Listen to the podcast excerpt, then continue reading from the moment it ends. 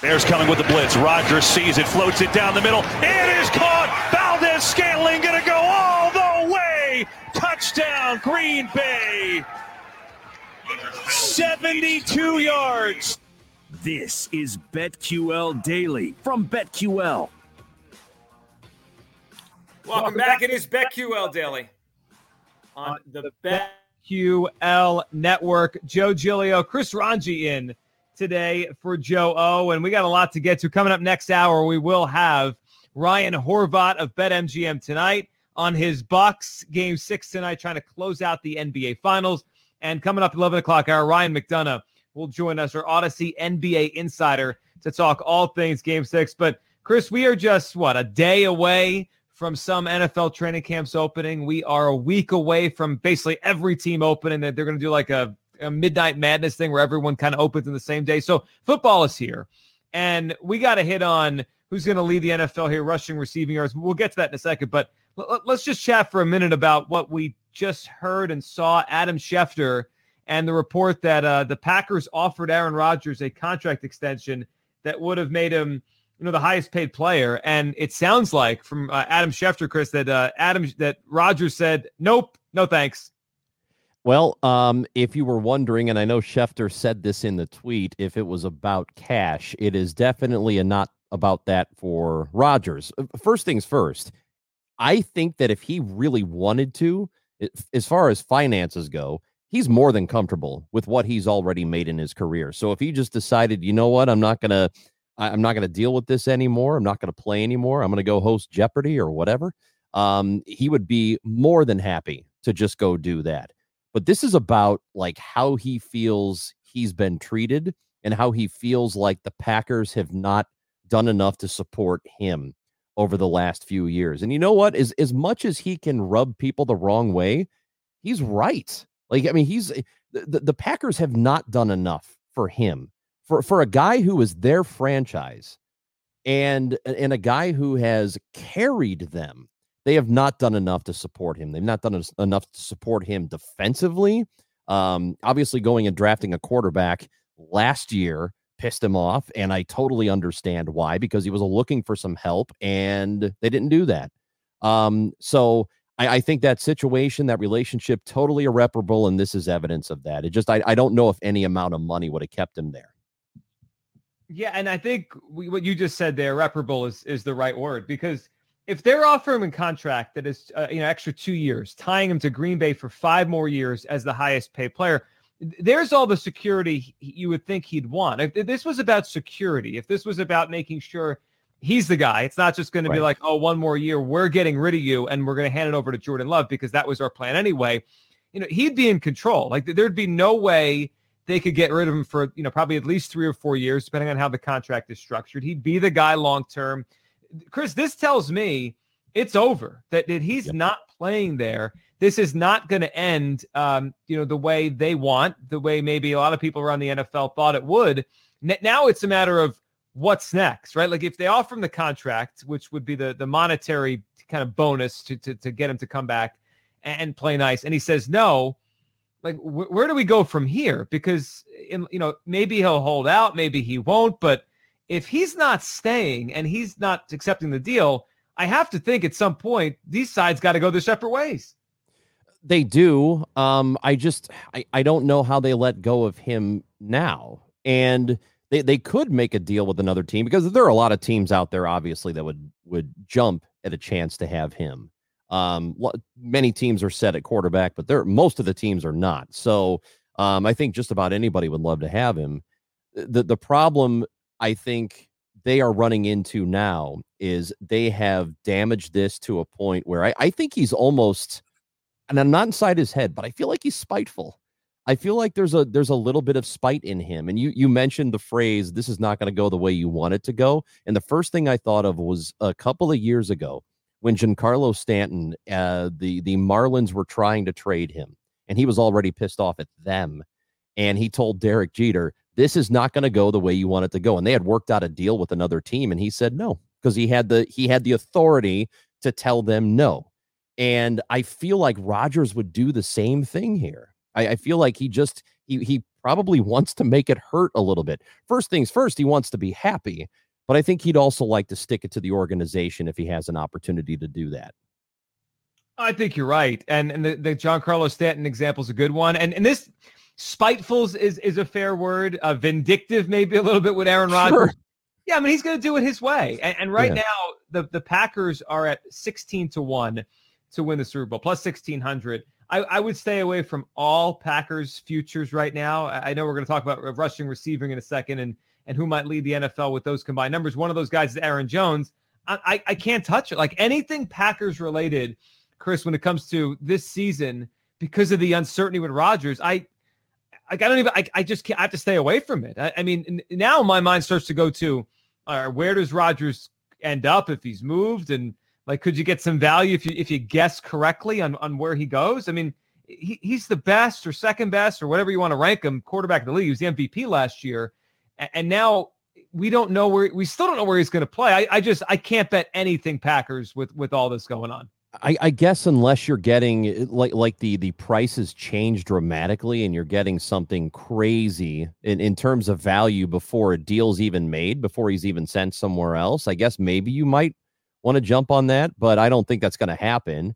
Um, but I'm with you. I uh, and, and it's funny because you mentioned Aaron Jones. That's of, of, of all these guys we were going to talk about here in a moment, that was one that was actually my my most intriguing, I think. Well, I had two that were pretty intriguing, and that that is one of them. This is making me rethink that a little bit, but I don't know if I'm going to uh, to jump off that yet. And I know we'll get to in a second, but um, as far as the team futures go, as far as what happens this season, what happens in the N F C North, I'm definitely not touching anything Packers-wise. I'm not touching anything uh, division-wise uh, when it comes to the N F C North, because it'll all depend on whether or not he's there. Yeah, I, I'm totally out on Packers futures, on on uh, their players, on over-unders for anything, because like you know we're talking about.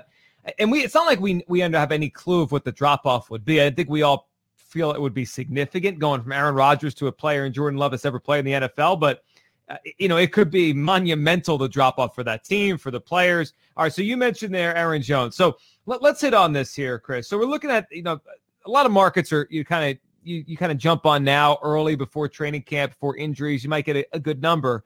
You know, N F L rushing and plus receiving yards. So, you know, these are the all-purpose players that do it both. And, you know, if you look at the list right now and kind of some of these over-unders, Christian McCaffrey uh, has the highest total, really an incredible sum, eighteen fifty and a half. I mean, that's a lot of total yards there. Dalvin Cook, sixteen ninety-five and a half. Uh, Ezekiel Elliott, fifteen hundred and a half.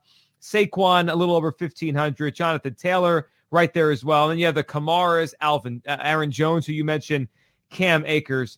Um, as I look at this list, Chris, if I had to pick one of these guys to lead the N F L in rushing and receiving yards and and and, and really feel good about it, I, I keep coming back to Alvin Kamara, who you know is the do-it-all guy, who I think is probably as good, if not better, of a pass catcher than he is a running back. He's a pretty good running back.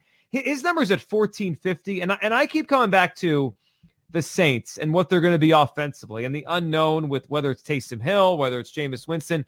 And I just feel like Kamara is going to be that safety blanket for whoever the quarterback is. He's going to rack up a bunch of catches. You, you know, Sean Payton's going to going to tell that co- that um, quarterback, whoever it is, to you know use that guy. Make sure we get the easy completions to Kamara.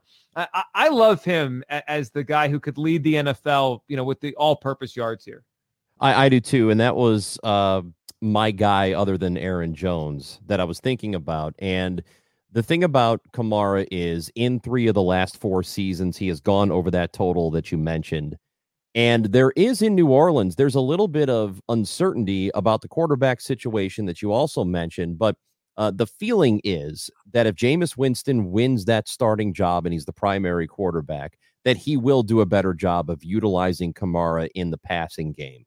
I don't know if that's necessarily true, but that production drops off a lot if Taysom Hill is the quarterback. And there was some interview that that Kamara had done fairly recently, and I think he jokingly said, I'm going to have to have a talk with Taysom Hill about basically about throwing him the football. Um, I think that's going to even out. It, regardless of who the quarterback is, Sean Payton is going to make sure that guy knows that Kamara is an eligible receiver every time. and you need to be looking for him. Obviously, he's not going to be your plan A every time. He's not going to be your X receiver every time, but there are going to be a lot of times you're going to want to target him. So I, I think Payton will make sure that happens, so I'm not as worried about a massive drop-off from Kamara in terms of production there. Yeah, no, I'm not either. I just think he's he, he's a lock. You know, as long as he's healthy, he's a lock. You know, one that I think is really interesting, um, Chris, in terms of, of the number here, Jonathan Taylor, Colts second year back. I'm a big fan of his. Uh, fifteen hundred point five yards. If you look at his number last year, I think he was about fourteen sixty-eight yards from scrimmage. So I, I think the natural instinct is to say, well, obviously he's you know he's going to get a little bit better. You're, you're not asking for much for him to go to, to go over his number. But but here's what I wonder about with this. So two things. One, Marlon Mack is going to come back at some point here and be part of this Colts running back rotation. And and the other thing that I I, I really wonder about is, so last year you had, you know, Taylor had thirty-six catches, about almost three hundred yards, uh, ninety-two point three catch percentage. So, you know, he, he made the most of his opportunities, catch the ball in the backfield. But I just wonder, you know, Naheem Hines, who's kind of that that third down back, if he gets more of those opportunities. And now the Colts, Chris, are going from Car- from um, Phillip Rivers, who very accurate short you know short thrower into the flat to running backs, to Carson Wentz, who has struggled in the past with kind of those short touch throws. You know, he's more of a guy that likes to throw it down the field, and, and maybe if he gets himself right, he could do some of that. But now, I, I don't love this Taylor number, even though you look at his numbers last year and you say, oh, yeah, he's going to go over it. I, I'm not sure on that. Well, I, I think the only thing they have going for them, or the best thing they have going for them, with all the uncertainty with Carson Wentz and how good he's actually going to be, is their offensive line. And they're they're probably one of the top two or three offensive lines at, in the N F L. So I think that's going to help out quite a bit, regardless of what they decide to do. It'll help out a ton with the run game for sure. And if Wentz doesn't feel, and, and I, I don't know where his confidence level is, and I think that's a lot to do with it. If he's not very confident, I almost feel like that plays in Taylor's favor, because he's going to check down a ton if that's the case. And he's probably going to find his, his running back a lot, um, you know, as, as this season goes on, if he's not feeling the confidence to go downfield. And I really don't know. I, I don't know, but I, I'm with you. I'm, I'm uneasy on the number, but I, I, I, I almost feel like I want to go over on this one, just because of the things I mentioned, because the offensive line is really good, because I think Carson Wentz is probably going to check down a lot. I think that might actually end up being a good bet, even though I'm slightly nervous about it. Chris, are you buying into the uh, Ezekiel Elliott best shape of his life, or best shape of recently stories? I mean, we, we do this every time there's a training camp opens up. We have uh-huh. a new player like, oh, he's in great shape. And maybe he is, but I mean, so, sometimes these things don't lie. His number right now is at fifteen hundred uh, at point five. So he used to go over fifteen hundred yards, basically, and, and you could win the over-under on this. But the trajectory, I mean, it it really is almost a, a straight downward slope. I mean, look at his yards per game rushing since he came in the league. one hundred point eight, ninety-eight point three, ninety-five point six, eighty-four point eight, sixty-five point three. His yards per reception, almost exactly a downward slope as well. eleven point three, ten point three, seven point four, a little boost up to seven point eight, and then down to six point five. His yards per touch, nine point three, seven point one, six, five point nine, four point eight. Can Ezekiel Elliott stave off what looks like, you know, significant decline?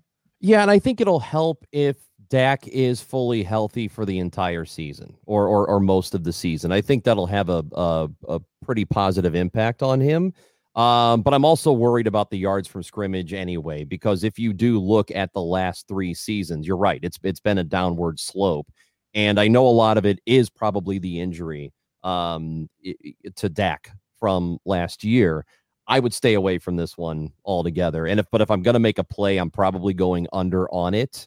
I, I think Zeke is good, but we also know the shelf life for a running back who's like him, you know, kind of a power running back who does take a lot of hits.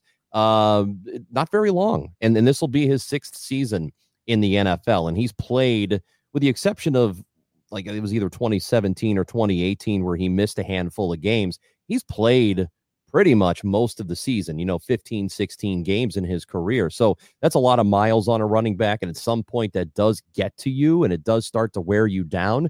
So that's probably a guy I'm going to stay away from. Yeah. I mean, look, he's at one thousand six hundred fifty-four touches. You're right. He, other than the suspension he had in twenty seventeen where he missed a, you know, a handful of games. He's yeah. really never missed time. I mean, fifteen last year, sixteen, fifteen, fifteen. And I, I think a couple of those times he was sitting out week seventeen because they already had a playoff spot clinched. So, you know, he's basically been, he's going to post every week, which you appreciate about him. And that helps when you're going to bet over on, you know, total yards. But yeah, I'm fading Zeke. I'm you out like on this. To- I am out on Zeke. I'm not betting this one. Not the over with fifteen hundred yards. All right, you know we got to get into the other side. This is a, a time of uncertainty in the N F L. So many players out there. We think we know, but we don't really know until camp opens. Who's going to surprise? Who isn't? We'll discuss. Joe Giglio, Chris Ranji. This is BetQL Daily on the BetQL Network.